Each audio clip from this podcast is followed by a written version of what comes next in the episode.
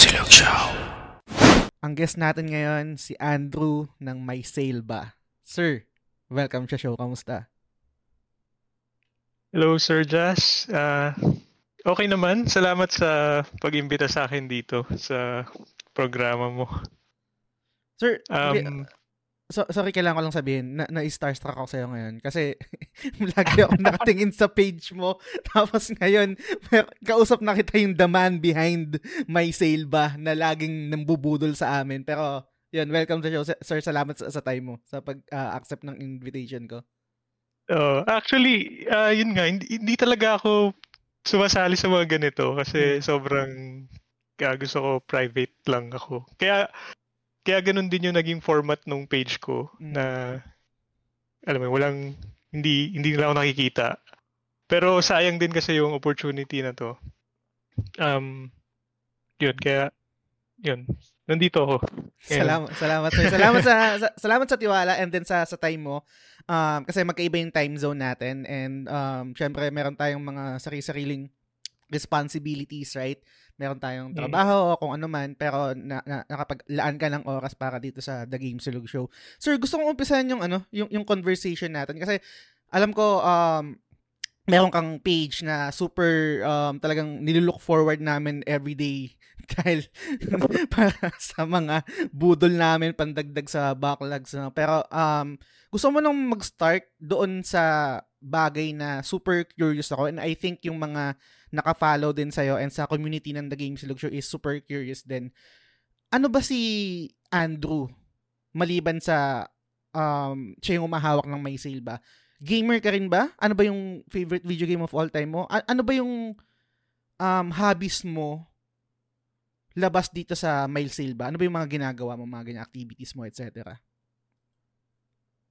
So, um, oh, yung hindi ang ang profession ko talaga ay ah, isa akong tester Hmm, sa isang um, software tester sa isang ah, company. Okay. So, ah, oh, gamer din ako. Um, meron akong, eh, syempre, meron akong Switch, meron akong PlayStation 5, Mhm. ah, PC. So, PC gamer din ako. Nice. Um, so, nag-start ako, yung unang naging gaming system ko talaga is PC. Mm. So nung ah, until ah, nagkaroon ako ng PlayStation 2 tapos um ah, hindi, ah, family computer muna. Yun naman talaga ata Ah. yung karamihan sa atin nagsisimula. Totoo. Um tapos PC. So never ako nagkaroon ng PlayStation. Mm. Um PC agad. okay. So yung um feeling ko doon nag-start yung pagiging um kasi kaya kaya naman ako kaya kaya ako nagawa yung may sale ba kasi gusto Mm. kong medyo picky ako sa mga games eh. Mm. Ayoko nung gusto ko talagang nag-stand out yung game bago ko siya paglaanan ng oras lalo na sa ngayon, 'di ba? Hindi naman na tayo bata. Mm. So pag ah, kung gusto natin mag-invest ng time sa isang game, so parang dapat yung talagang may something na bago na ma may experience mo para Mm. para masabi mong worth yung time mo na i-invest mo dun sa game na yon. So, ah, feeling ko nag-start yung ganong thinking ko nung ah, bata pa lang ako kasi Mm. dahil wala wala nga akong ah, PC yung naging first gaming system ko, eh hindi siya gaming PC. Ah, okay. So para siyang ah, for for office talaga siya na PC. So naiingit ako sa mga sa mga friends ko dati na ah, age na nun nung ano eh, nung PlayStation nata yung time na yon. Mm. Um and sobrang mahal nung PC games dati. Totoo. nung time na yon. Ah, kaya every siguro nakakabili lang ako ng PC game siguro mga once every 3 months or 4 months kasi sobrang mahal parang 250 ata isang CD nun. Mm. Ngayon um ang isa pang ah, kalaban ko dun kasi dahil nga hindi gaming yung PC ko Mm. um kahit nabili ko na siya yung game, ah, pwedeng may chance na hindi siya gumana kasi hindi Oo. niya may meet yung requirements. Totoo.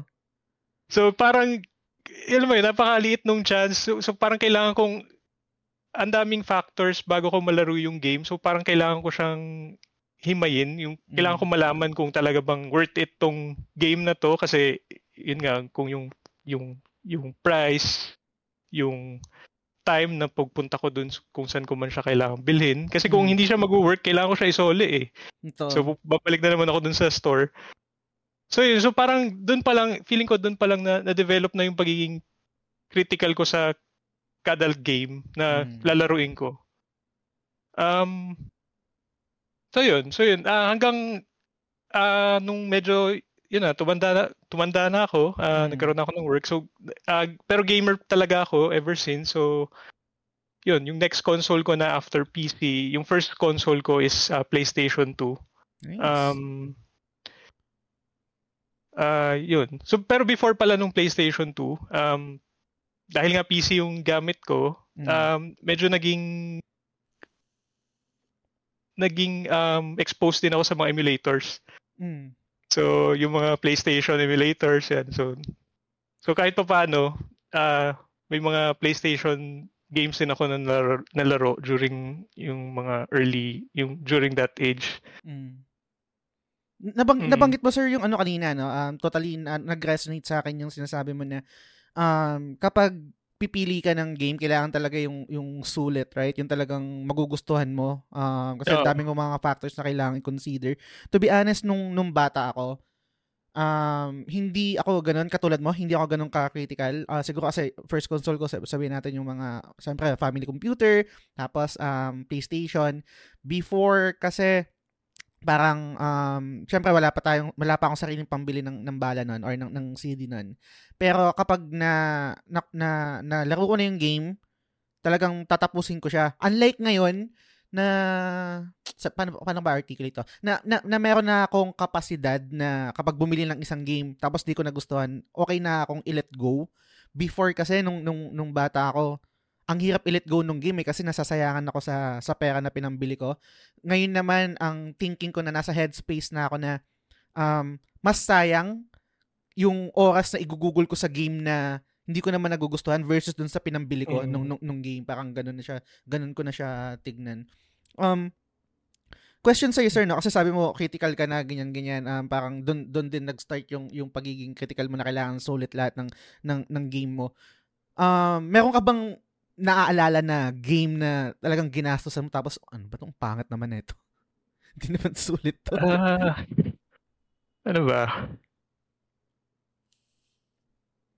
Bigyan kita ng isang example sir sa akin na share ko lang. Okay. Be- before kasi parang um hindi hindi ako naging ano, kumbaga parang sabihin natin nakasalanan ko rin naman.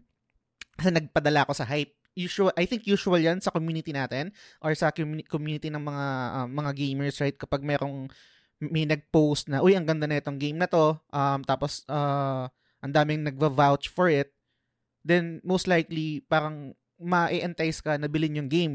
Before around siguro mga 2000s uh, 2000 ah 18 or mga 17 ganyan su- super na hype yung Watch Dogs sa akin Watch Dogs 2 tapos binili ko siya um first day pag paglaro ko hindi nag-click sa akin hindi ko nagustuhan yung game tapos yun binenta ko rin kagad parang ganyan may meron ka mo naalala na ganong game sa'yo na parang binili mo na hype ka tapos eventually hindi pala okay hindi mo nagustuhan Siguro yung, ang naalala ko lang ngayon, yung, ah, that time is yung ah, Diablo 3. ah okay Yung hindi. mo nagustuhan yun Hindi ko nagustuhan yung Diablo 3. Ah, bakit sorry, sorry sa mga fans ng Diablo. okay lang Ah, di, ewan ko, hindi kasi talaga ako fan ng ah, Diablo. So, mm, ever since, parang, nagpadala lang ako sa hype nun eh. Kasi sabi Ah. nga, kasi di ba, nung, nung time na yun, Blizzard eh. So, Mm. bagong, bagong Diablo. Tsaka marami talagang fans yung Diablo eh. mm, Pero hindi talaga ako, so trinay ko lang talaga siya. Nung time na yun, yun yung time din na may work na ako, so may sarili na akong pambili. mm, Um, pero dahil nga, lagi namang isa lang yung price ng Diablo games, wala namang, parang sobrang bihira niya mag-sale eh. mm. So, bibili mo talaga siya ng full price. Um, and parang, hindi, para, parang nakikita ko lang siya as, ano eh, as additional parang masyado siyang grindy sa akin na parang Mm. Gets. Na Parang chore. parang- Parang chore. Naging Oo, chore. parang siya. chore na lang na Mm. eh tapos hindi mo rin naman dahil top down yung view niya. So kasi normally pag sa ibang role playing games, 'di ba, mag mag ah, mag-grind ka para makita mo yung maganda yung armor mo or yung weapon mo. Ah, pero sa case ng Diablo kasi parang sobrang liit lang nung character mo eh. Parang Mm. hindi mo naman siya masyadong ma-appreciate. Um, Gets. Yun, or siguro, hindi ko rin alam kung bakit, ano, siguro kasi hindi rin ako, nung time na nilaro ko siya, ah, wala rin akong kalaro. So, Mm. hindi ko alam kung fa- isang factor din ba yun na, na, Ma- kaya ma- hindi ko siya masyadong nagustuhan. ma- ma single player ka rin ba or more on multiplayer? Kasi ako personally parang gets ko gets ko yung ano yung merit ng multiplayer syempre mas ma- makakalaro ng mga kaibigan pero mas ah, by default talagang puro single player games yung mga nilalaro ko. Ikaw ba sir? Ah, oo. Ah, halos, halo naman na, Mm. ah, single player din. Tas, pero kung, ah, mahilig kasi ako sa mga, ang, ang hilig ko is yung mga looter shooter. Yung kunwari mga Mm. Borderlands, yung Remnant, Mm. yung, yung kaka-release nga ngayon na Remnant. Um, ano pa ba? Maganda daw yun. ah. Ah, Remnant 2 ba yan? Tama ba? Oh, Remnant 2. Mm. Oo.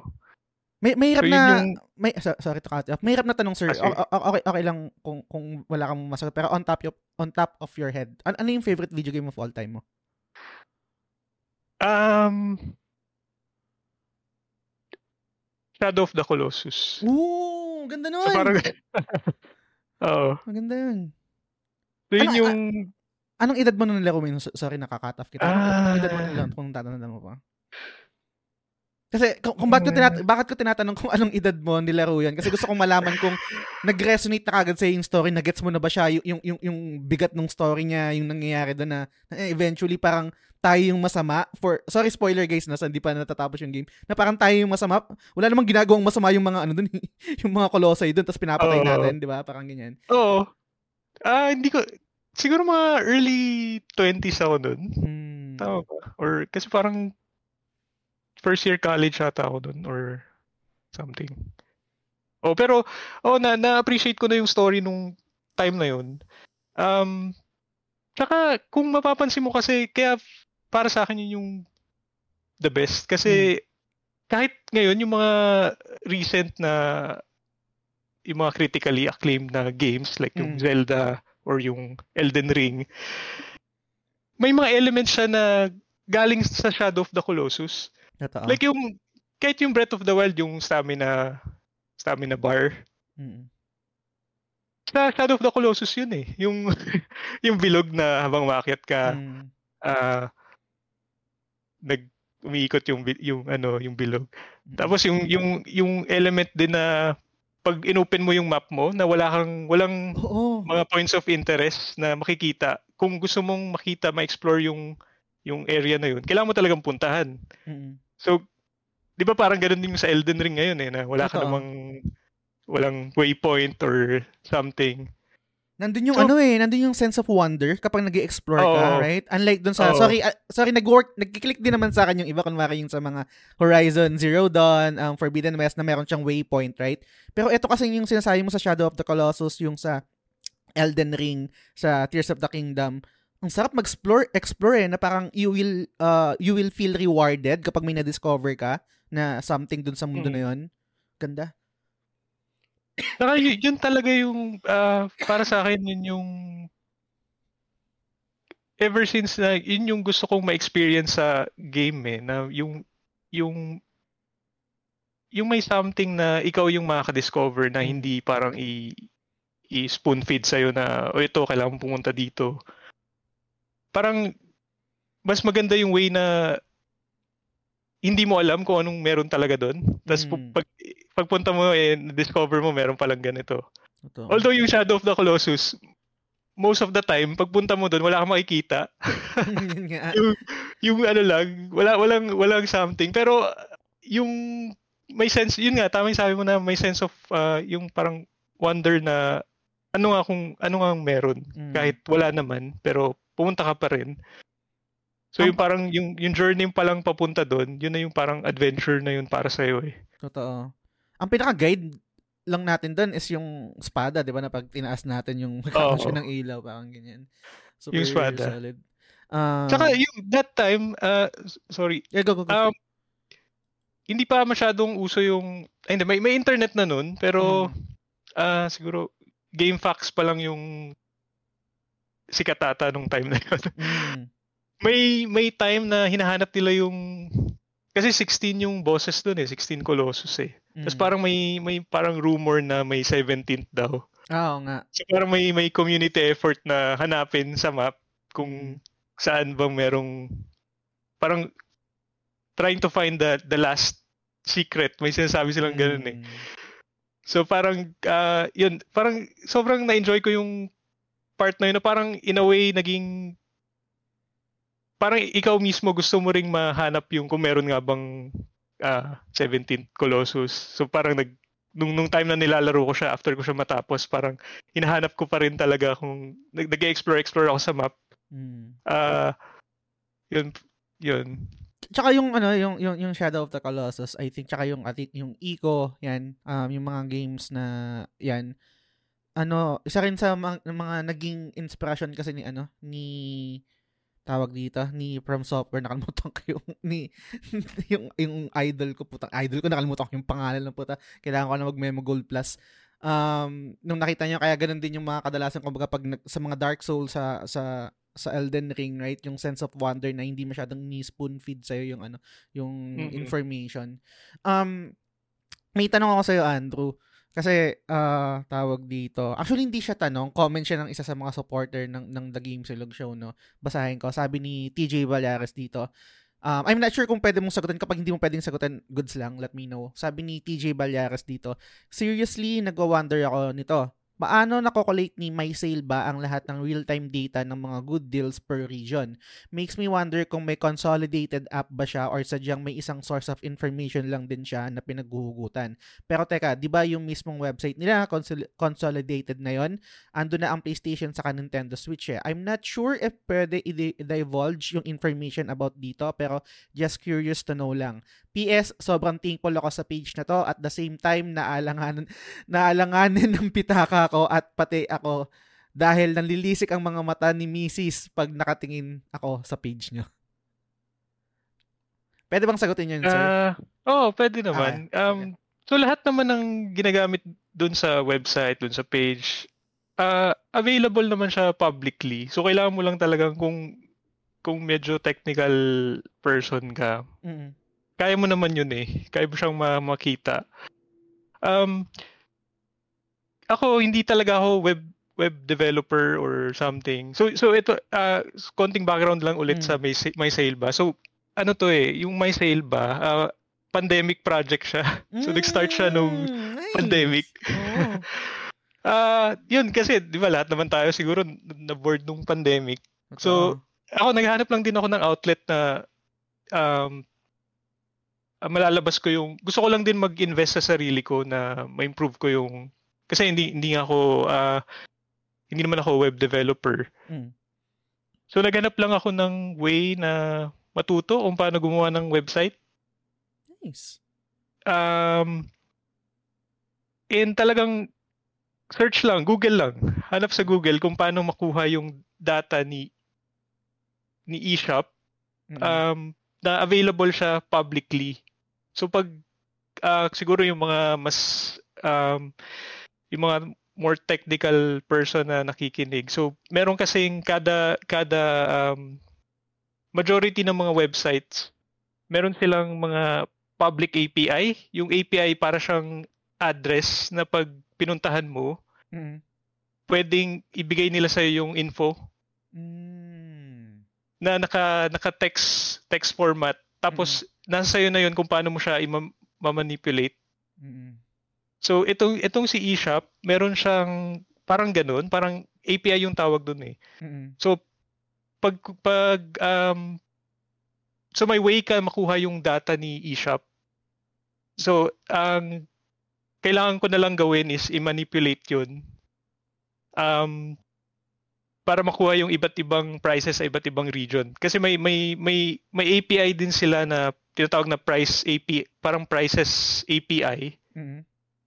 So doon naman uh, pag binigay mo kunwari itong game na to, itong ay itong title kunwari itong uh, Mario. Mhm. So pag sinend mo siya doon, um ibabalik niya sa yung yung info kung Mm. kung ano yung price niya dito sa ganitong region, sa ganitong region. Um,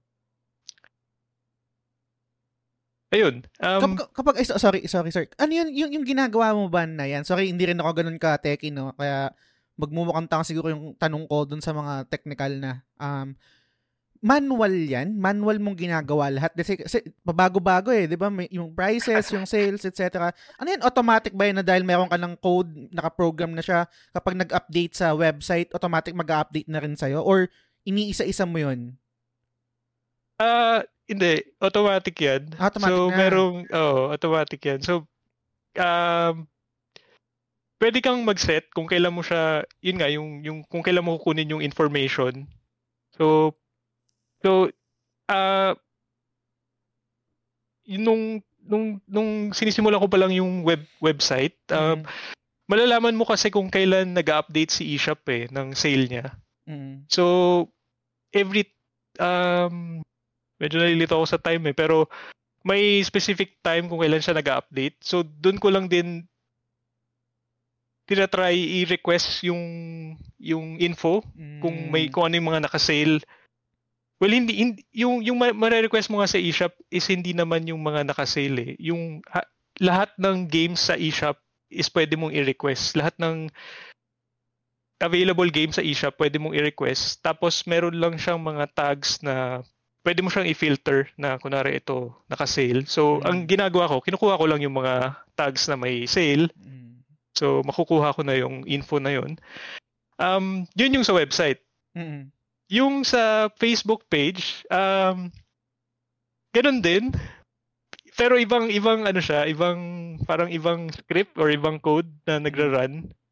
So sorry, hindi hindi ako ganun kasipag para isa-isahin yung mga post doon. Pero, So- eh, pero parang ako bilang hindi nga ako techie, no? Pag, pag nakik- habang nakikinig sa'yo, sabi ko, parang, mata- parang trabaho naman nito. I- isa ka lang ba? One man show ba ang may sale ba? Oo, ako lang, ako lang yun. So ako yung webmaster, ako yung admin ng group, ng Oo. page. So marami kang akala nila is team daw yung ah, nga may eh. sale ba. Pero hindi. ah so ako lang po yun. Um, so sa simula, talagang matrabaho siya. Mm. Yung nung, bin, nung binibuild ko pa lang yung website, yung page, ah sobrang matrabaho siya. Um, especially sa akin na kailangan ko ring aralin kasi yun nga, hindi ko naman siya profession. Mm. Pero ngayon, um, ngayong na, na-build ko na yung mga kailangan, so siguro 30 minutes a day lang yung kailangan ko i-spend para dun sa. Facebook, mag-update nung face, Facebook. Mm. Um, yun, um, Question dito, sir, no? So, so- sorry. Um, hindi ko alam kung ano yung sagot dito. Baka ikaw, baka ma- mas may idea ka. Dahil nga may sale ba, right? Yun, yun, yun yung pinaka Mm. selling point eh. No? So, parang bawat region, right, may iba't ibang prices. Siyempre, sikat dyan yung Argentina, yung, yung, Oo. Tur- yung Turkey, right? Um, ano ba yung reasoning behind it? Bakit iba-iba yung prices ng, ng games per region? And bakit mas mura sa Turkey? Bakit mas mura sa Argentina? Ano ba yun? Parang may law ba sila doon kung bakit mas mura kapag entertainment or let's say um, video game sales, etc.? May, may, may reasoning behind it ba? um, hindi ko rin alam yung specific, hindi, hindi rin ako expert sa topic na yan. Pero ang, ang alam ko lang is yung may agreement between kung hindi ko sure between publisher ata and yung kunwari e, si eShop na um kung yung region na depende sa buying power nung country or region. Mm, okay. So so kung kung third world country ka, Oo. um minsan papayag na lang yung publisher or developer na mas sumingil Mura. sila ng mas mura. Oo, kasi kasi kung yung yung siguro yung logic nila um kaysa walang bumili at all dun sa Mm. country na yun, edi babaan na lang nila yung price. Ito. Kasi oh, kung hindi hindi nila afford, edi no sale versus may sale pero mas Mm. konti yung profit nila. So parang pinipili na lang siguro nila na dun sa sila sa may sale pero konti lang yung profit. Pero, So, pero yung, kaya- yung- Ah, sorry, go. Ah, sige. Go, go. Sorry. Hindi, sige, sige. Hindi, hindi. Sorry, na, na, na-hype ako dun sa binibigay mo na information. Pero using that logic, parang, ba, bakit wala tayong sariling region? Eh, third world country rin naman tayo. Mm. Parang, baka mas mura sa atin, ganyan, or... Yun hindi ko rin hindi ko rin alam bakit wala tayong region. Mm. So pero sa, sa wala lang naman tayong region sa Nintendo and sa PlayStation, PlayStation. Store. Oh, pero sa, yung iba, yung kunwari yung Steam, yung Epic. Mm. So meron tayong sariling region eh. Hindi ko rin alam kung anong reasoning behind bakit yung yung Nintendo and PlayStation eh, wala. Mm.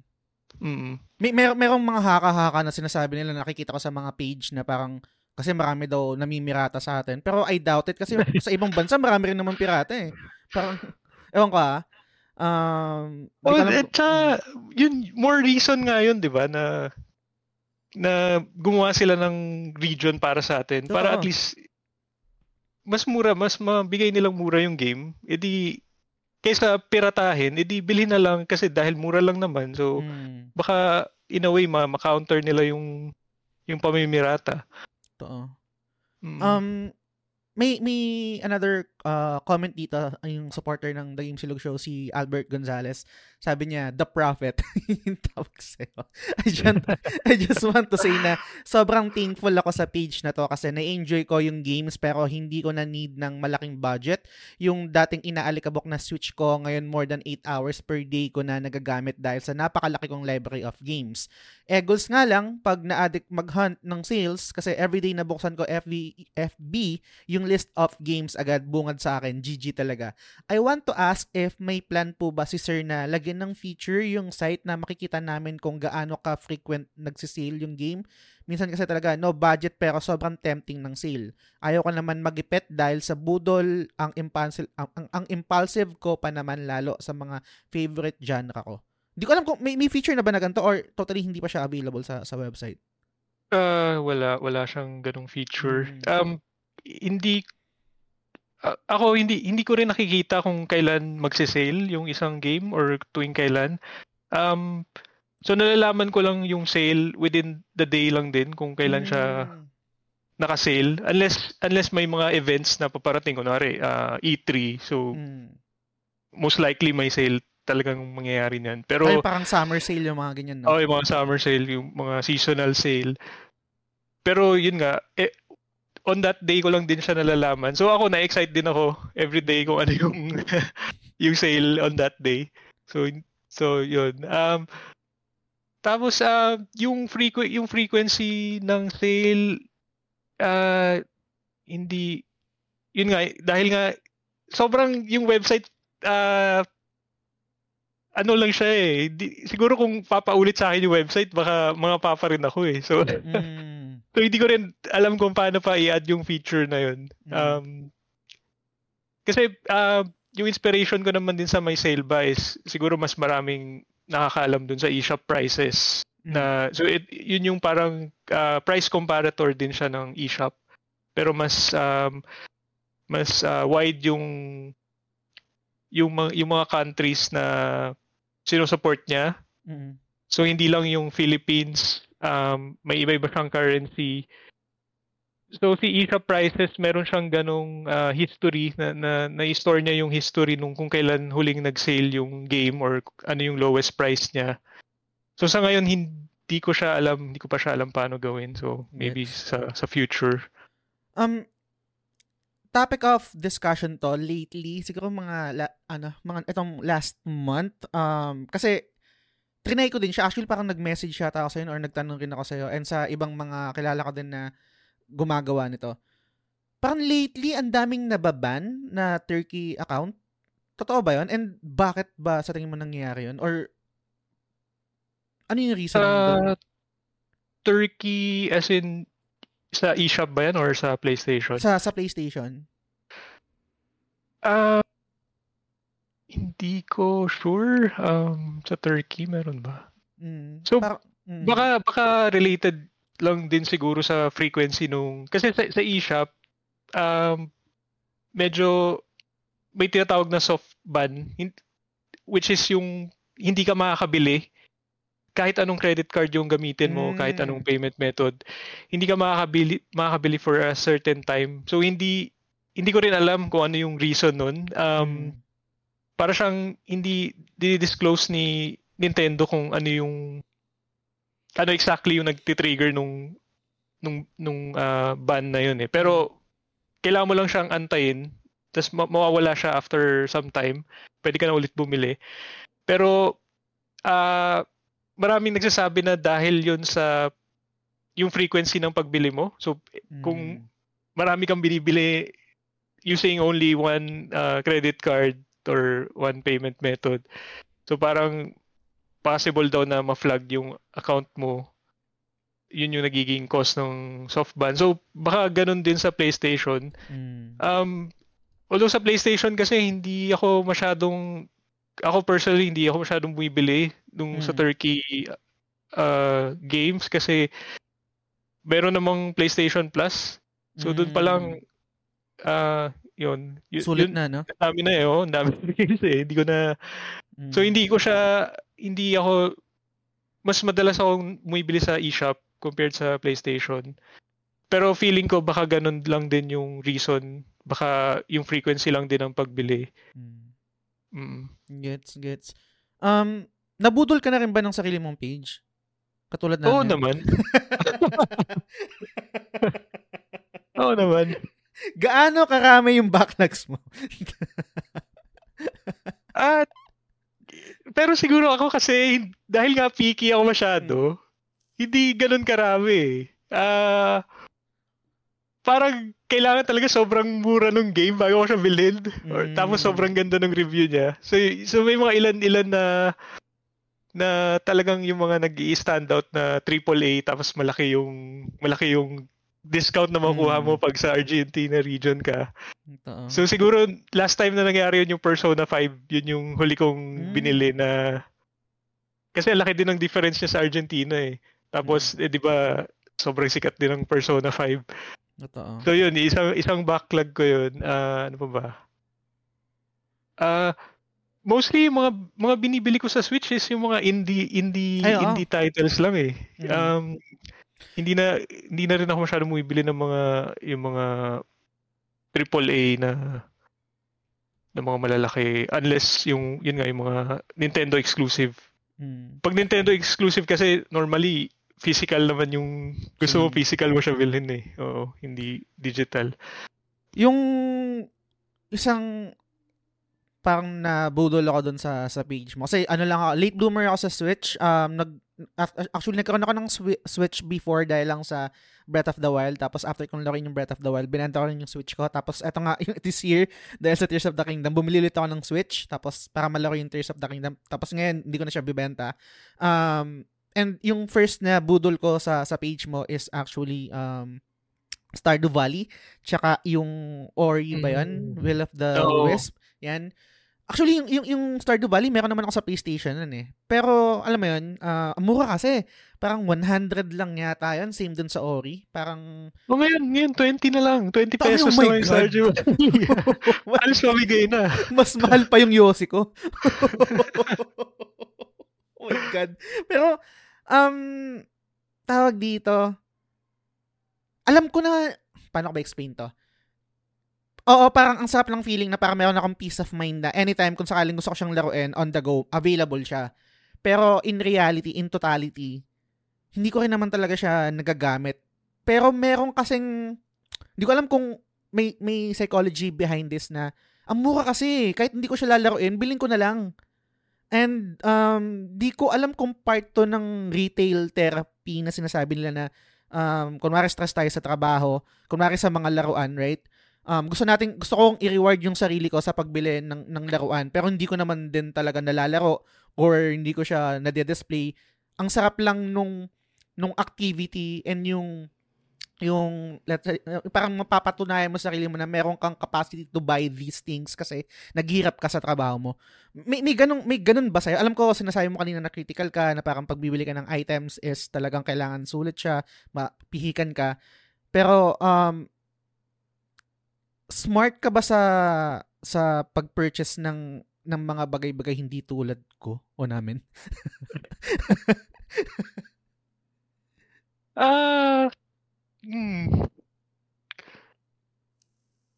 Siguro uh, hindi hindi naman lagi kasi okay. may mga times din naman na ano mo, gusto mo lang din, din oh, splurge ka rin sa mga mga kahit na hindi ko naman kailangan mm. uh, maganda pa rin na yun nga yung kagaya ni sabi mo na bakit bakit mo bakit mo rin i tawag nito bakit mo rin i-deprive yung sarili mo sa something na magpapasaya sa iyo mm. di ba kahit na uh, kahit na sabihin natin gumastos ka ng mas mahal, mm. pero kung yun naman yung magbibigay sa'yo ng uh, enjoyment, so bakit mo i-delay pa? Ano ba, bakit uh. mag- mag-aantay ka pa ba ng hindi mo naman alam kung kailan yun magiging mura or something?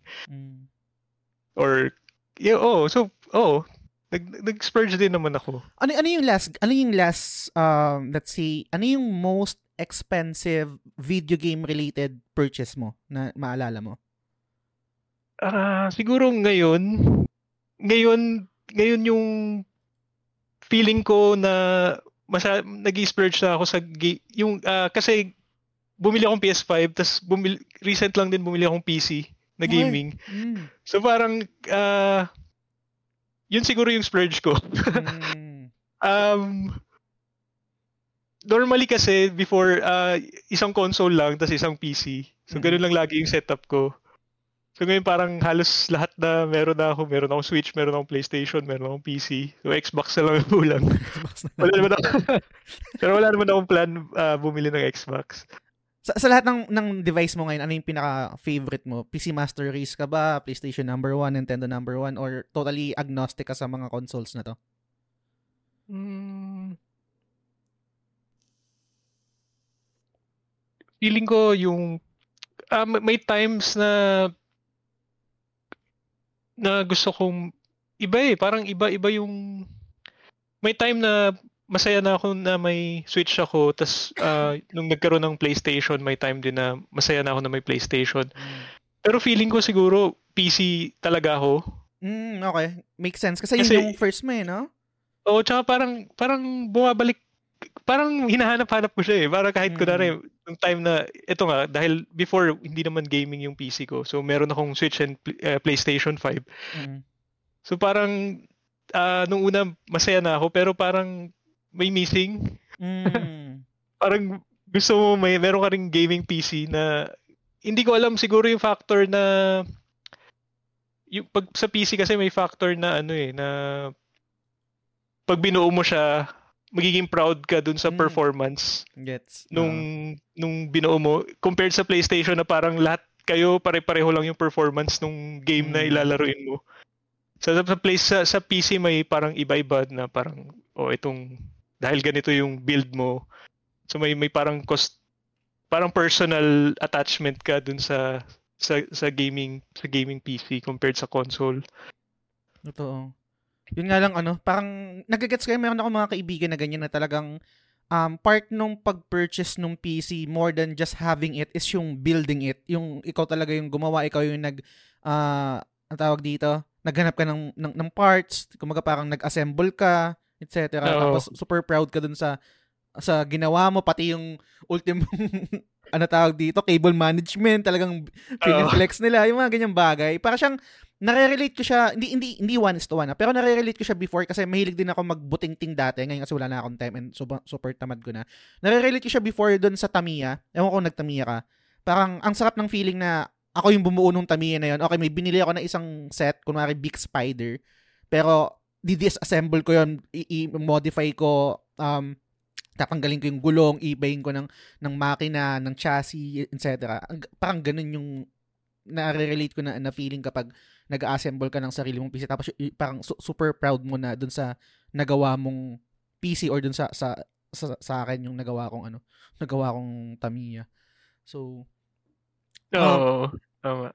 Tapos may may tanong dito si ano si si MC pero I think ano eh um, available na to pero tatanong ko na rin. Sabi ni MC dito pare, kino-call out ka eh. Sabi niya, maglalabas lang ako ng sama ng loob kay may sale ba? Iko-call out ko lang kayo, sabi niya pare. Um, sana okay lang sa'yo. Gusto, niya, gusto kanyang i-call out eh. Sabi niya, gara nyo kasi, kada sa sahod ako, lagi na lang ako may binibili. Tapos, naiipon lang sa backlog library ko. Hi, in all seriousness, super laking tulong ng page nyo in informing people about sales. Sana magkaroon kayo ng app uh, form or website domain, domain mga existing similar, informing people na may mga sale pero mas swabe at accessible yung approach gaya ng sa F- FB page nyo. More power sa inyo. Mute ko muna page nyo. Um, I think meron ng website, no? Pero yung app, parang may nakita akong post mo na meron ng available na app, right? Yung may sale ba? Tama ba? Anong, anong sabi? Uh, oh, hindi naman siya, may may option ka lang i-install na parang as an app yung website. So, um, So, imbis na pupunta ka dun sa website, mm-hmm. um, gagawa na siya ng parang shortcut sa phone mo na parang as if app siya. Mm, na pwede mo siyang ipuntahan. Pero, technically, website, yung website pa rin yun. Parang shortcut lang siya yes. sa sa phone. May may feature ba 'yan yung yung quote unquote app version ng website na parang sa mga application na nagno-notify? Parang kasi ang sarap noon eh no. Parang lalabas sa screen mo, okay, sale yung Tears of the Kingdom, lalabas dun sa sa, sa, sa phone mo. Kumbaga parang i-recommend ka na mismo dun sa sa cellphone. Yan, lagi naman tayong hawak natin yung cellphone, no? parang dagdag budol talaga. Na parang i-recommend ka na, ah, may sale nga pala ngayon, ganyan, ganyan. Magkakaroon ba ng ganong feature sa tingin mo sa future? Ah, siguro sa future. Um, nice. meron yung, yung iba may yung kagaya ng yung yung eShop prices alam ko may ganun na eh. Yung mm. yung wishlist yung tawag doon eh. So mm. parang i-add mo as, as a wishlist tapos kung nag-sale yung yung game na yon eh magse-send siya as an hindi ko sure kung notification ba sa phone mo or email. Mm. Pero oh, may may ganun. Um, hindi ko ako hindi ko pa alam kung paano ko siya i-implement. Hindi ko alam kung may time pa ako para i-implement yung ganun. Pero Tingnan natin. Pwede, maano pa naman, malawak pa naman. And uh, yung, yung future ng may sale ba, I mean, parang sobrang laki ng potential na dito sa sa Pinas. Kasi I, I'll be honest no, ang reason kung bakit sobrang nagwo-work sa akin yung may sale ba, kasi tamad ako.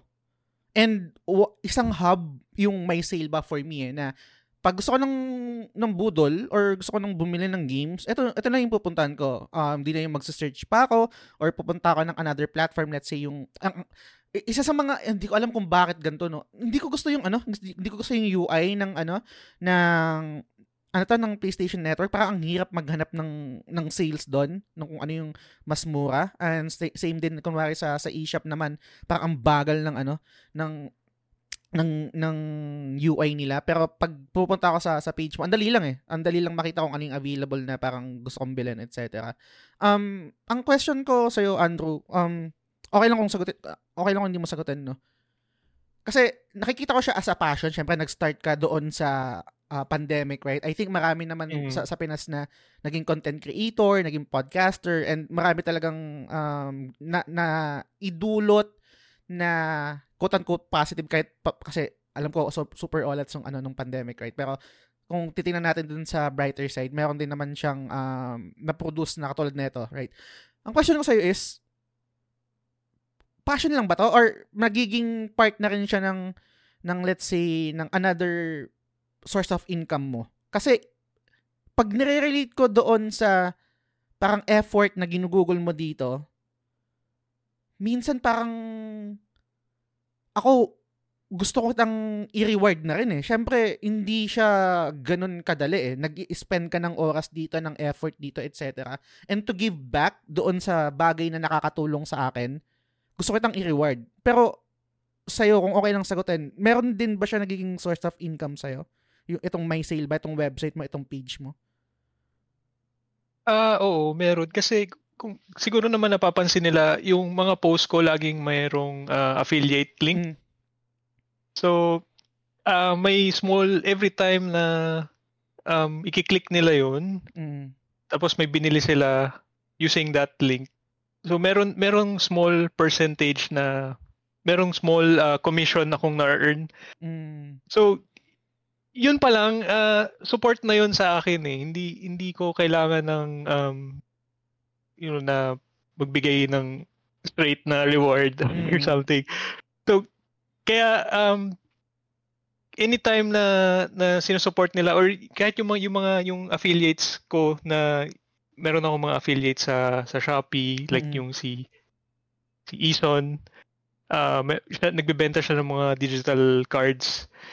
So madalas kung mapapansin mo yung mga post ko laging may may link may Mm. affiliate link din doon sa shop niya. So so anytime na merong bumili sa kanya ng ah yun nga ng eShop card. So kahit papaano meron din akong commission doon. So sa akin ah, enough enough na yun. Um kasi nga nagsimula naman talaga to as a passion, hindi naman for um Profit. monetary gain Mm. oh. Pero pero gusto ma- masaya din ako na syempre sino ba namang ayaw na kumita while doing something you you love, 'di ba? So Mm. so yun, yun um yun, yun na yung yun na yung um feeling ko yun na yung way ng mga followers ko na nasusuportahan nila ako every time na may bibilhin sila sa sa, sa Shopee or Mm. Lazada using my link. yung, So para sa akin yung- enough na. Yung link ba yun, sir, is um, magta-translate siya as commission kapag meron lang kaming binili or kahit i-click lang namin yung link, automatic meron na yun? Ah, hindi. Pag meron lang binili. Ah, kapag meron lang binili, okay. Oo. So, um, Kahit, kahit ba, kunwari, di ba, hindi ko alam kung sa akin lang to, no? parang pag kiniklik ko yung link mo, nararoute din ako dun sa application, magka-count ba yon as commission rin sa'yo? Or kailangan talaga website siya or parang browser yung gagamitin to purchase something para mag-count siya ng commission? ah, hindi, hindi. Ah, kahit browser or or sa app, Mhm. okay lang. Okay lang siya. Mm, Nice. Mm. Akala ko parang something. pa rin. Mm-mm. Nice. May comment dito si Macy Tang Balyar, isa rin sa mga supporter ng Naging Silog Show. Sabi niya, ah, on one hand, thankful ako sa may sale ba at dito namin nakita yung 50 pesos na pop, ano, paparat, paparazzi sale sa Suking Corn Beef region. On the other hand, ito rin yung dahilan kung bakit dumagdag backlogs namin ng asawa ko at mapupuno na ang storage. Either way, thank you so much pa rin sa mga sulit sales infos, no? Same same ng theme, no? It's more on backlogs talaga yung yung yung nangyayari. Alam ko merong ah, merong other na parang le- let's say school of thought about backlogs na parang um ano paano to? Ah, Paano ba i-explain to? Na dapat ubusin natin siya. Kumbaga parang binili natin siya, right? Na parang kailangan laruin natin, matapos natin, etc. Pero dahil nga sa sa mga sales na to, and yung comparison na, na kunwari ako personally, ang nagiging comparison ko kasi katulad ng binigay mo na example kanina, Stardew Valley 20 pesos, no? Parang bumili lang ako ng dalawang stick ng Yossi nun eh. Pero versus dun sa video game na pwede kong um, laruin ng ilang hours, no? Anong, anong, anong parang overall thoughts mo, Andrew, when it comes to backlogs talaga? Parang, do you think kailangan din namin mag-control sa sarili namin or you do you? Kung parang may capacity ka naman to, to buy things, sige, go lang. Nagiging happy ka naman dyan kung, kung bumili ka ng bagay ng kahit hindi mo gamitin. Anong, anong, anong thoughts mo dun? Ah, sa akin, okay lang na may backlogs ka kasi ako ganun din naman ako. Mm. Um, kasi, yun nga, yung parang babalik lang din sa enjoyment eh. Kung ano yung nagpapasaya sa'yo, hindi naman, wala namang nagtatrack ng, oy, eh, ang dami mo ng backlogs, kailangan ubusin mo na yan.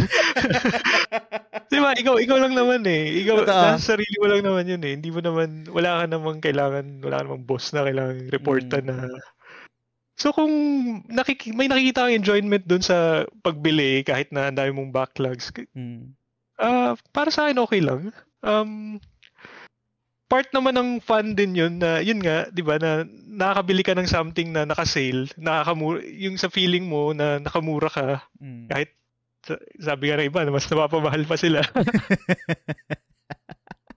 Kasi parang kahit hindi mo kailangan yung game or wala kang drive to to play that game kasi mura kasi, bilhin ko na rin. ba- baka Oo. baka baka let's say after a week or after a month baka magkaroon na ako ng ano ng enthusiasm para laro, laruin yung yung game na yun. I think yung yung kasi gaya ng sabi ko kanina 'di ba parang may iba't ibang school of thought pagdating sa sa backlogs no. Ako naman ang ang ang reasoning ko doon na kahit okay lang ako na magkaroon ng backlog backlogs kasi nakik- ko siya as ano retirement plan pare na um, available to, available na tong mga games sa akin kung sakaling sa pag-retire ko matanda na ako at least meron na ako kumbaga parang hindi ako maboboard sa sa dying uh, kunwari sa deathbed ko na marami akong available na games na pwede ko siyang laruin and yung yung peace of mind kasi lalo na dito sa Switch right Um, kasi kadalasan nandun yung mga sales eh. Na anytime kung anytime magkaroon ako ng drive to to play that game or enthusiasm to play that game, available na siya sa akin. Da-download ko na lang.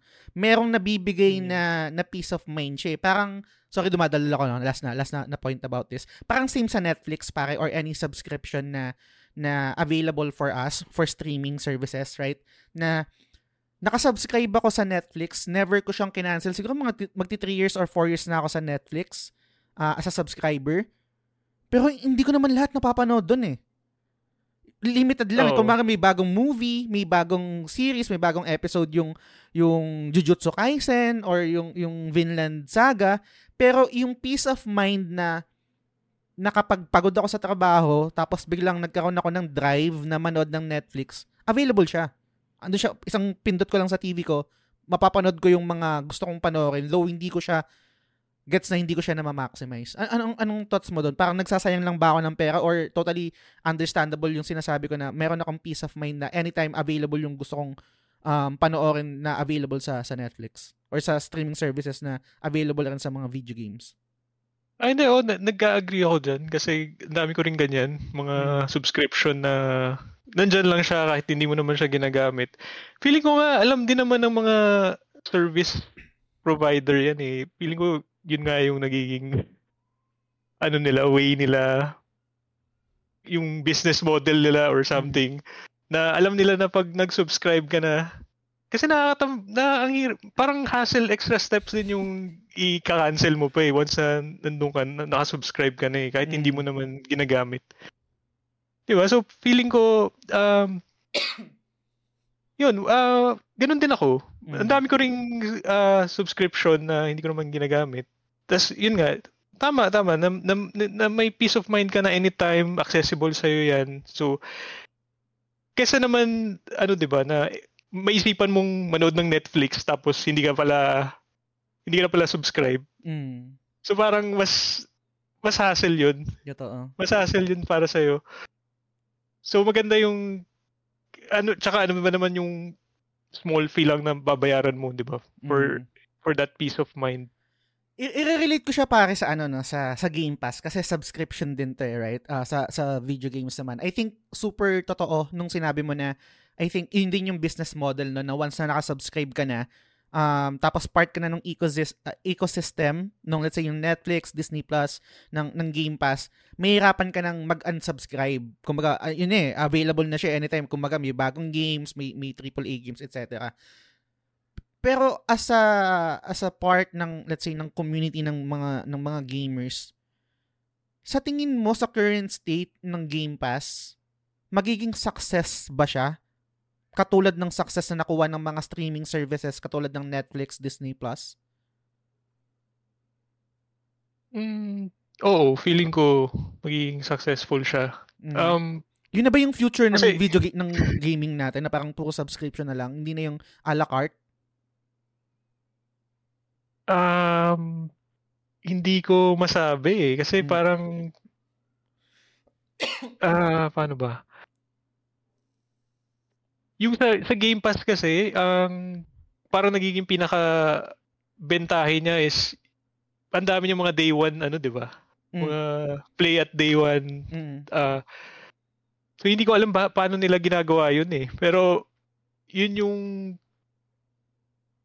hindi siya kagaya ng sa PlayStation Store na parang halos hindi naman yung PS Plus, 'di ba? Mm. Hindi siya ganoon ka hindi naman day one yung mga included na games doon. So feeling ko yun yun yung isa sa more hindi dahil sa um yung service niya is is yun nga yung parang subscription based kaya siya mm. kaya siya magiging successful pero dahil doon sa mga games mismo na inoffer niya ni, ni Xbox Game Pass. Um, kagaya nung Starfield, di ba? Na, uh, mm. Kung, kung narinig mo uh, so day one siya. So, isa siya sa mga, yun nga, ang daming ang daming ma- makakainganyo sa kanya hindi naman dahil mm. lang sa sa marami siyang games pero dahil dahil din sa klase ng games na ino-offer niya. So, I guess kung depende kung kung gaano nga ka, kaganda yung mga ino-offer na games, mm. which is yung sa Xbox games Game Pass eh nakikita ko na magaganda nga. Kaya feeling ko, yun yung magiging way niya na para maging successful siya. Mm. In, in, in, parang similar din sa Netflix, di ba? Kasi di ba, yung content naman din ng Netflix magaganda eh. Mm. So, yun din yung naging way niya na maging successful siya eh. Um, may mga movies siya na sarili na niyang pinoproduce or uh, yung content niya ay sarili na niya. Mm. Meron siyang mga Netflix mm-hmm. original, no? Kumbaga yun yung... Oo, oh, Netflix originals. Mm-hmm.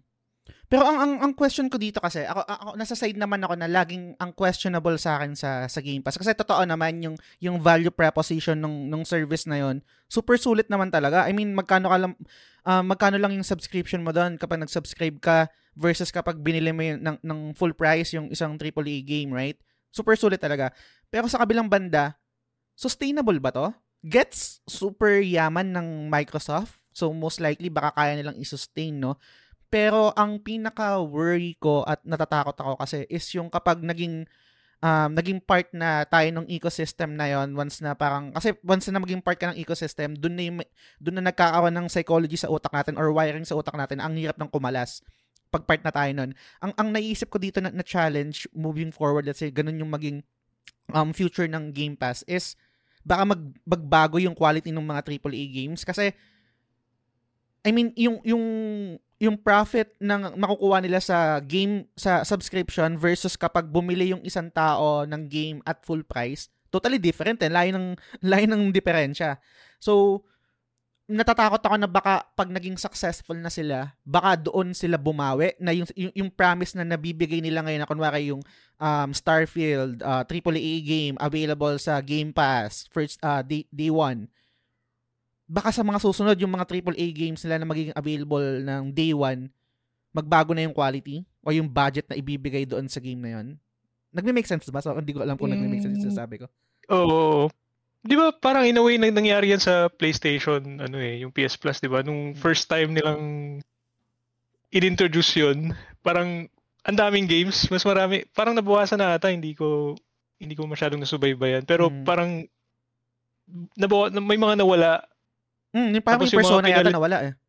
Oo. Hmm. Yung mga pinalit nila hindi naman ganun ka, hindi na same quality. Hmm.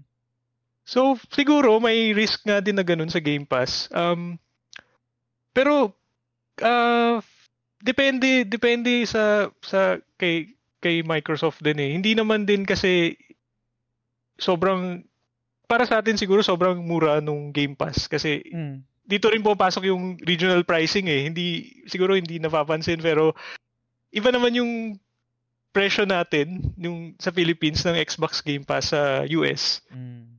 Kaya feeling ko hindi naman din siya sobrang mura. Mm. Um, may may profit pa rin naman siguro sila. Ang, Kung ang... ayun, hindi naman Philippines lang yung yung uh, yung target market nila eh. Kasi kung kung iisipin mo, um siguro kung yung isang normal Filipino gamer eh hindi naman siya bibili ng Starfield mm. a la carte. Mm. Or baka pag alam mo yun, parang uh, pag-isipan niya, pag-iisipan niya ng maraming beses bago siya bumili. Pero dahil available siya sa Game Pass na mura lang. Mm. So so yun mas mas ano sa kanya yun, mas sulit para sa uh. kanya. So so may profit si Microsoft doon compared sa wala talaga na kasi mm. nga hindi naman niya kayang bumili ng Starfield na a la carte. So parang bumabalik lang din yan doon sa sinabi ko kanina na na uh, mas maliit na profit versus no profit at, at all. all. Mm, Oo. Yes na ang ang nakakata nakakatuwa lang dito sa sa ganitong discussion is um, merong isang platform na parang may sariling mundo which is Switch na parang maglabas sila ng, ng, ng, ng first party game nila let's say yung Zelda a la carte yun ah. Um, $70 nga yata yung ano eh, yung, yung Tears of the Oo. Kingdom, di ba? Pero grabe yung sales. I mean, pa, Oo, yun yung parang exception tong ano eh, Nintendo eh. Hindi ko alam ba. di ba? Parang, meron, meron ako narinig na isang podcast na I, I, I think, uh, syempre parang unfair naman kasi magko-comment ako dito na pero banggitin ko na lang din. Kasi meron siyang nasabi na parang um, karamihan or parang isang reason kung bakit successful pa rin ang Switch kasi unang-una nostalgia goggles. We we we we view them with rose-colored glasses and super um, loyal natin doon sa sa platform. Um nung narinig ko 'yon, parang medyo nag nag-disagree ako or parang nag-push back ako doon. Hindi ko na masasabi kasi naki, na, napapakinggan ko lang sila. Kasi marami akong kakilala na hindi naman laking Nintendo pero may Switch yung yung power kasi ng pagiging handheld ng Switch and um na pwede mo rin laruin sa TV and yung yung bentahe niya na parang laruan kasi talaga yung Switch eh more than a console itself. Nakikita siya ng laro tapos pwede pang i- i-customize bibili ka ng mga accessories mapapagastos ka na naman etc ang sarap niya eh I mean totally different sa sa platform na na PlayStation and sa sa Xbox. Do you think kasi meron ngayon lumalabas na rumors yung yung Switch Pro right? Sa tingin mo sa tingin mo ba kung kung kung kung, kung, kung ma, mapagkukwentuhan lang natin no, kung meron kang insights about it do you think same pa rin yung magiging trajectory and game plan ng Switch na totally um, devoid sila doon sa quote-unquote console wars ng, ng, ng, PlayStation tsaka ng Xbox. Basta parang meron silang sariling mundo dito bala kayo dyan. Sa tingin mo ganun pa rin sila? Or or magkakaroon sila ng bagong game plan na ah, okay kailangan magkaroon din kami ng ng ng same na features na meron tong mga bagong consoles na to? Ah, feeling ko same pa rin yung gagawin nila. Kasi Mm. wala naman silang reason para magbago. Yun nga kasi profitable naman yung kung paano nila ginagawa ngayon, 'di ba? Mm. Yung space nila ngayon, wala silang hindi nila kaila, kailangan makipagsabayan. Totoo. Totoo. Oh my tsaka God. may mga may mga rumors na yung Switch Pro is kung ah, parang equivalent lang sa PS4. So laging parang yun eh, feeling ko magiging ano na nila yun eh, na lagi silang one generation behind. Mm. So wala wala rin silang pakialam doon kasi nga Uy, binibili pa rin naman yung mga games nila, yung games talaga nila yung yung mga first party games talaga nila yung pinaka ah, ano ba, bentahin nila eh. Mm. Tsaka kung yung history kasi 'di ba ng Nintendo nung may time na nakipagsabayan siya pero alam natin yung nangyari yung, yung sa GameCube wala namang hindi siya hindi siya naging ganun ka successful compared Mm. sa etong Switch sa Wii. So feeling ko oh wala wala walang magbabago baka ganun pa rin. Um kaya, kaya nga tsaka yung kung mapapansin mo yung Switch parang siya lang yung console na ang tagal nung lifespan. Ewan ko siya ata yung may pinakamatagal kasi halos 7 years na siya eh. Oo. So, so, so kahit na Bumibenta yung pa rin, no? Oo, tsaka kahit yung mga port niya eh, kunwari, mga, ano bang last na pinort, kunwari yung mga Assassin's Creed Ah. na game, na, or yung Mortal Kombat na sobrang low resolution na pagka-port, parang, bumibenta pa rin siya eh. so, hindi, Galing, hindi no? ko, may, may, may, may Nintendo Magic talaga na Eh, nangyayari. eh, na, Nag-agree ako dyan. Totoo yan, no? Mm.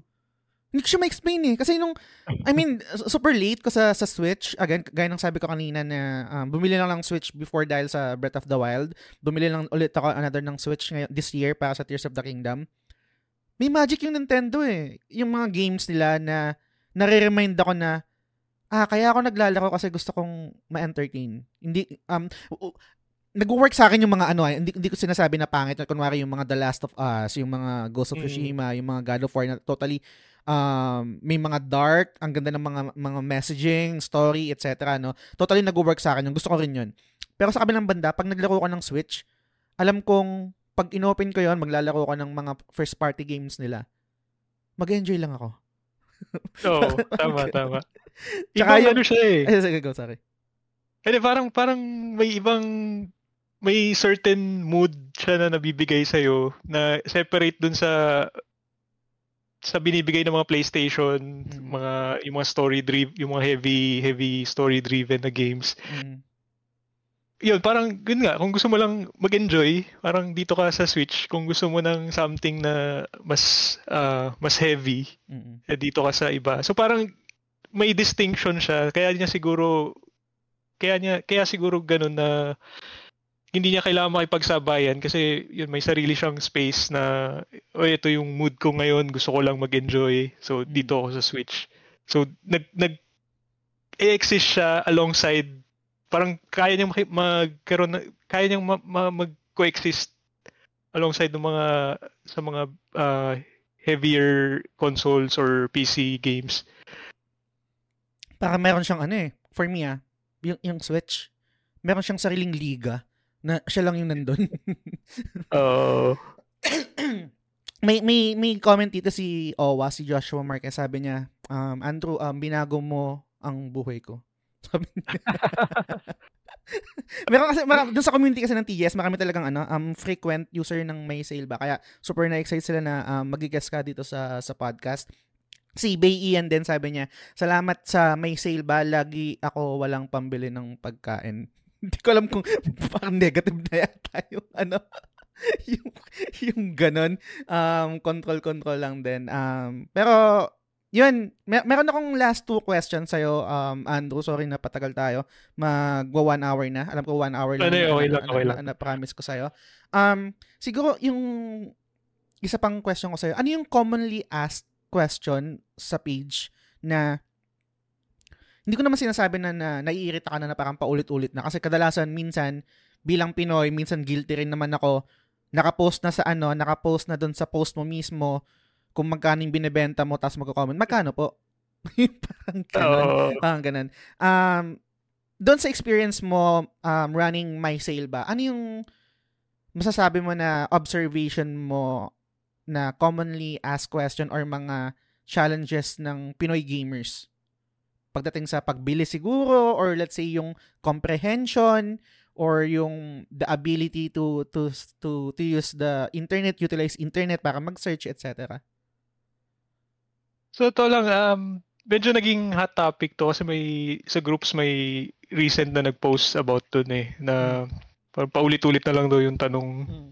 sa sa group na bakit hindi na lang mag-search. Hmm. Um, para sa akin, uh, sa totoo lang, naiirita ako sa mga paulit-ulit din na tanong hmm. kasi sino pa namang hindi, kahit naman siguro sino. Pag paulit-ulit na lang, uh, yun yung nafe-feel ko personally pag laging yun nga pa ulit-ulit. Pero parang minsan kailangan ko i-control yung sarili ko na ano eh na hindi naman kasi iba-ibang tao naman yun eh. Hindi naman siya sa perspective ko siguro or ng mga tao na nasa groups, paulit-ulit siya. Pero dun sa taong nagtatanong, first time niyang magtatanong. Mm. And yun talaga yung parang gusto yun yung parang vision ko dati sa page na yun nga, na pagpunta mo dun sa sa page or sa groups, eh, mabibigay agad yung hinahanap mo or yung kung may mga katanungan ka, masasagot agad.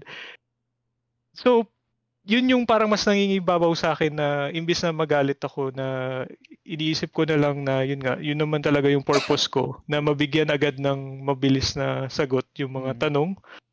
Um, siguro yung yung tanong na kung nakakaban ba yung pagbili sa ibang region. Mm, okay. Yun yung madalas. So, and yung sagot ko naman lagi doon, eh, hindi. Kasi, kasi, um, yun nga, una-una wala naman tayong uh, sariling region sa PlayStation tsaka sa Nintendo. Mm-hmm. So, yung, yung common, siguro pag hindi ka familiar sa region hopping, ang common na region na pipiliin mo is US mm. or sa PlayStation yung Hong Kong, Singapore. So yun pa lang hindi naman din yun yung region mo talaga eh. So, mm. so parang nag may may term kasi na region spoofing yung parang yun nga yung ini-spoof mo lang yung region mo. So kung kung yung normal tao na taga Philippines is wala naman talaga siyang region tapos pinili niya yung US or yung Hong Kong. So region spoofing pa rin yun. So kung kung kung ikaw na pinili mo na Argentina ka bumili, so walang difference. Walang Mm. difference kung US yung pinili mong region or Argentina. Pare-parehas lang silang spoofing ng region. Mm. And yung reason doon is wala dahil nga walang Philippine region. Siguro ibang story kung kung merong Philippine region tapos pumunta ka sa ibang region para para lang ma take advantage yung nga, mas no? murang price. Hindi ko naisip yon. Hindi ko naisip na kunwari, what if taga-US ka? Tapos syempre meron kayong sariling region. I'm not sure kung meron sa terms and conditions sila na okay, may region ka kasi hindi ka pwedeng mag ano, hindi ka pwedeng bumili sa Turkey. Hindi ko Um o medyo hindi ko rin alam alam ko medyo gray area yan eh. Pero madaming gumagawa niyan ngayon lalo na sa age na halos lahat digital na. Mm. So hindi lang 'yan sa Philippines nangyayari sa ibang kahit sa iba. Um kahit nga yung mga Netflix, yung mga Spotify, may mga region Mm. prices 'yan eh. Pag Totoo. siguro pag chinek mo sa India or sa Turkey, mas mura yung price doon. So may mga ways din para doon ka bumili. Pero Tsaka- yun nga, dahil meron tayong Philippines. Mm. Tsaka, so- sorry to cut off. Tsaka yung ano din kasi, I mean, hindi ko, hindi ko na i-disclose kung saan ako nagtatrabaho kasi baka matanggal ako sa trabaho.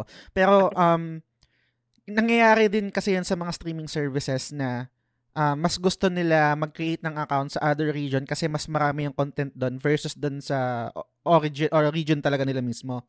Pero sa kabilang oo. pero sa kabilang banda kasi sa amin sa back end namin nagiging issue siya kasi um nagkakaroon ng error. Dapat ma- pag na-detect ng system namin na um, yung ginagamit mong credit card is um, let's say kunwari lang US tapos yung account na create mo is let's say sa sa Japan para mapanood mo yung napaka la- daming library na na anime usually most of the time nag-error yon nagkakaroon dapat ng error. And yung usage pa lang ng kunwari manonood ka ng kunwari lang ha, Netflix hindi ko sasabi sa Netflix ako nagtatrabaho. Kunwari nanonood ka ng Netflix tapos um, gumamit ka ng, ng VPN ang sistema or parang dapat kung mag-work yung system namin dapat makaka-receive ka ng error kasi bawal talaga siya.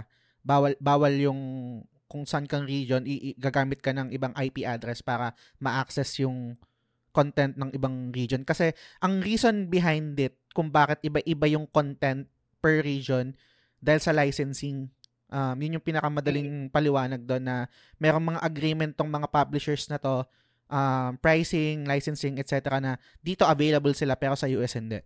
For, um, for example, um, yung hindi naman siguro ay, hindi naman siguro ka matatanggal. Kung yung Bleach is available, ay hindi available sa Disney Plus US, pero available siya sa ibang region. Bakit? Kasi yung Bleach gusto nila available sa Hulu. Kumbaga yung yung exclusivity ng Bleach na anime is nakuha nila Mm. for Hulu. So kailangan mo mag-subscribe sa Hulu para mapanood 'yon. Hindi siya available sa Disney Plus. Kaya usual na concern kung bakit may tatawag na customer na nakita ko sa Go, na, nakita ko sa internet ah, available yung ano, yung Bleach siya sa sa sa Disney Plus. Bakit bakit pag nanonood ako wala? Ganyan ganyan. So ganun yung mabilis na na paliwanag doon. Sorry dumaldal ako. Pero hindi naman siguro matatanggal sa trabaho kung sa information na. yun. Um, yan. Last question pare. Um, sorry again na napatagal no. Um, ano, ano, ano yung ano yung nakikita mong future ng My Sale ba? Meron ka bang parang um, roadmap dito? Uh, meron ka bang mga niluluto na features, improvements, etc. Or ano yung pinaka-goal mo sa growth ng My Sale ba? Sig- sa ngayon, um, medyo naging busy kasi ulit ako sa work so hindi wala pa akong nakaplan na um, mga improvements or something. Mm. Um, pero yung yung pinaka vision ko kasi sa my sale buys, um, hindi na lang siya magiging exclusive sa mga games lang. So kahit anong bagay Mm. sana na merong sale. So kaya nga ganun din yung name niya, may sale buy, hindi siya hindi siya gaming related yung yung name na napili ko. Mm. Is yun nga kasi gusto ko sana lahat yun, yun na yung maging go-to place na kung may naghahanap ka ng sale sa kahit anong item na gusto mo, eh, makikita mo dun. Um, siguro iisingit ko lang din Mm. yung mga naging inspiration ko sa paggawa ng may sale ba. Kung, ewan ko kung familiar kayo yung ah, may pasok ba? Ay, oo! Sasabihin ko pa lang. Sasabihin ko pa lang. Tsaka yung kunwari nanalo ba yung Ginebra? Parang mga ganyan. So yun talaga yung parang naging unang inspiration ko eh. Kasi parang napakasimple niya na parang kung may gusto kang, di ba, parang sobrang, napakasimple nung tanong, may pasok ba? Tapos pag pumunta ka dun sa website nila, napakasimple lang din. Wala, meron. Mm. So parang so, sobrang, uh, dal, parang, uh, ano ba tawag dito? Sobrang simple. Mm. Uh, ako kasi, ganun din siguro yung personality ko, uh, medyo minimalistic ako eh. Kaya nga siguro nagustuhan ko rin yung babalik lang ako dun sa favorite game ko yung Shadow of the Colossus kasi mm. parang ano siya eh may less is more yung tinatawag nilang mm. ganun. Na yung UI nun, di ba? Yung UI nun, hindi katulad ng UI dat ngayon eh, di ba? Parang halos wala nga UI yun eh. oh, wala. Walang UI, walang, walang health bars. Ay, meron, meron pala yung, yung Colossus lang. Pero, uh, yun, yun yung yun yung vision ko talaga na parang sim- simple na simple pero pag pumunta ka doon eh makukuha mo lahat ng information na gusto mo. Kaya yun, kaya kaya din doon sa mga yung yung question mo kanina yung mga nagtatanong mm. um yun nga kahit na naiinis naiinis ako minsan. Um binabalik ko na lang yung yung mindset ko sa kung ano ba talaga yung yung purpose ng page kung bakit ko siya ginawa is yun nga para makuha mo agad yung sagot na gusto mo. Mm. So, yung future, kung sakaling sa future man may may room for um, growth is yun, siguro um, hindi na lang siya magiging exclusive sa games. Hindi ko alam kung paano mangyayari yun. Pero uh, yun talaga yung naiisip ko lang sa ngayon. Ang ganda nun pare. I mean, one hub sa lahat ng budol items, hindi lang pagdating sa video games, right? And uh, gusto lang din lang ano para i-comment no kasi totally agree dun sa sinabi mo na I mean napaka ultra specific kasi. Meron kang meron kang tanong na gustong hanapan ng sagot which is yung may sale ba? Nasasagot mo yung tanong na yun eh. 'di ba? Parang yung yung mm. ino-offer mo na service yung ino-offer mo na information that we're looking for yun na yun mismo eh napaka-catchy rin nung, nung, nung name, may sale ba. And ang galing din ng pagkaka um, isip mo na uh, kumbaga parang naka-future proof siya na pwede akong mag-expand kasi hindi naman nakalagay sa name na may sale ba na video games. Kumbaga parang ganyan, 'di ba? So any, any oh. anything na pwede mong idagdag doon sa content mo o sa data or sa information na ipo-provide mo sa website mo sa sa application or sa sa Facebook page is doon na mismo. Galing nun, para. So, um, yan. Um, maraming maraming salamat sa sa time mo, Andrew, and super na-appreciate ko yung time na nilaan mo para sa sa show. Uh, alam ko, as an adult, no, marami tayong mga responsibilities na na ginagawa outside of our passion pero yun na, na, nag nag-agree ka and um inaccept mo yung invitation ko maraming maraming salamat pare anything to promote shout out go ahead pare Um, yun, siguro, uh, yun, yun, wag yung kalimutan mag-follow sa page, uh, MySailba PH. Tapos, meron din tayong website, uh, mysailba.com. Uh, meron din groups, uh, MySailba. so, same lang naman lahat ng name. Um, um, ayun, uh, thank you din sobra, uh, Sir Jess. Um, yun nga, first time ko talagang gumawa ng ganito. Uh, so, medyo kinakabahan talaga ako sa totoo lang.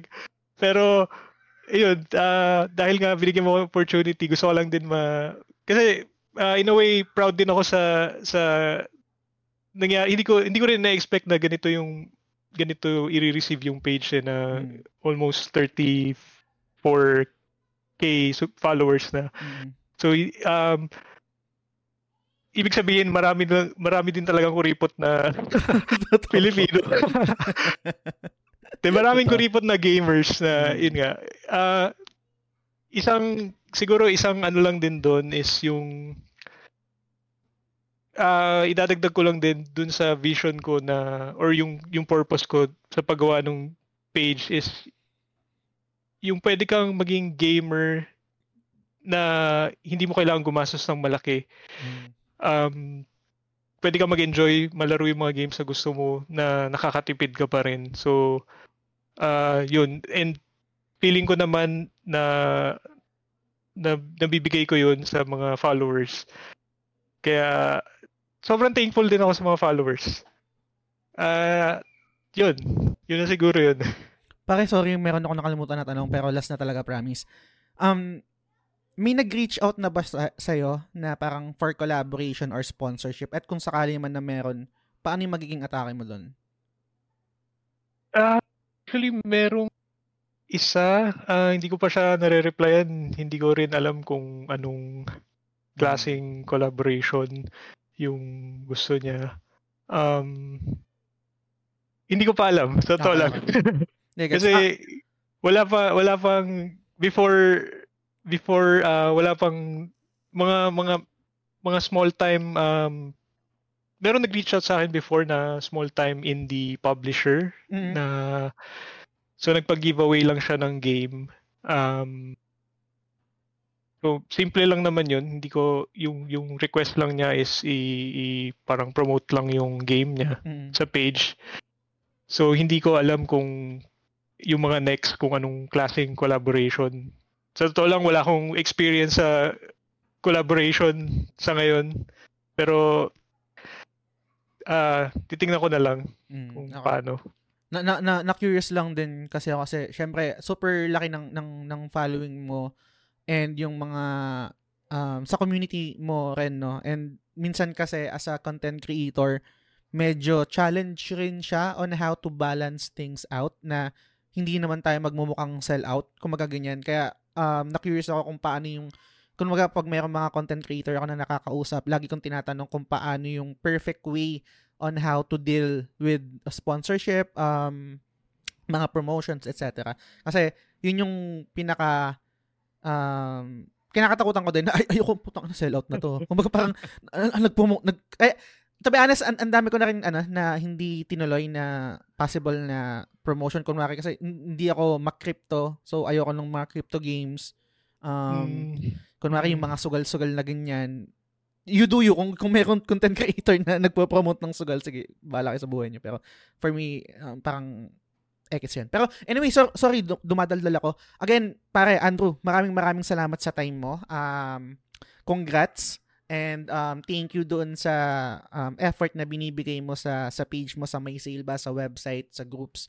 Super um, laking tulong nun sa amin. And um, andali, andali ng information pero yun nga, kailangan din namin ng ano, siguro ng ng disiplina para hindi masyadong ma- ma- mabudol. Pero, kumbaga, nasa sa amin na yun eh. Kumbaga, ah, binibigay mo lang yung information, available siya. Nasa sa amin na yun kung bibili namin o hindi. Pero, again, super thankful doon sa sa page mo para. And I, I- think lahat ng mga naka-follow sa'yo, pati sa community ko sa The Game Silog Show is super thankful sa na-offer mo na quote-unquote service or parang information nga tungkol sa mga sales.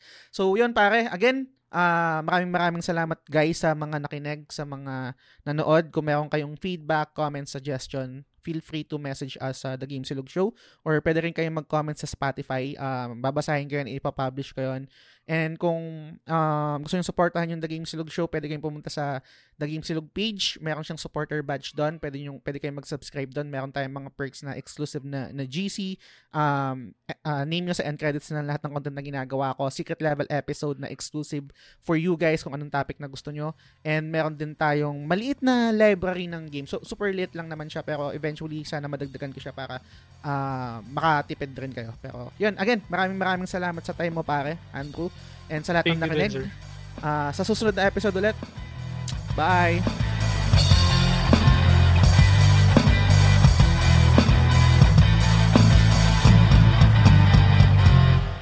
The Game Silog Show is fan-supported at facebook.com slash The Game Silog Show. The following names are our current supporters and I'm eternally grateful for your kindness, support, and generosity. Sands, Mark Andrew Yap or Maku, Frederick Telen Soriano ng Late na Gamer, Mar Valencia, Daddy Player 1, Francis Lance Galapon, Yvette Solivilla ng Ara Ara The Wee Podcast, Arnel Pableo, Paula David, Vitoy Bautista, Mark Mark Paha, Tess Macalanda, Benson Santa Ana, Jeff Bahilot, Mary Fontamillas, Teacher Mike Lau Bacareza, Mark Christian De La Cruz, Mark Divina Gracia, RD Casimiro, Ruben Domingo, Ray Anthony Rivera, Bernard James Cruz, TJ Balyares ng Backlog na naman Budolcast, Macy Tang Balyares ng Casual Gamer vs. The World, Luigi Tumulak, Mike Rubio ng X-Core Gamer, Bay Ian, Zel Pineda, Shane Rivera, Gab Espiritu, Patrick Ryan Silvosa, Albert Gonzalez, Alfred Bacani, Derek Joshua Owami Marquez, Brian Mikua ng Tolits, Nico, Drew Rivera, Kuya Balls, and Delia Bourbon. Maraming salamat sa inyo guys.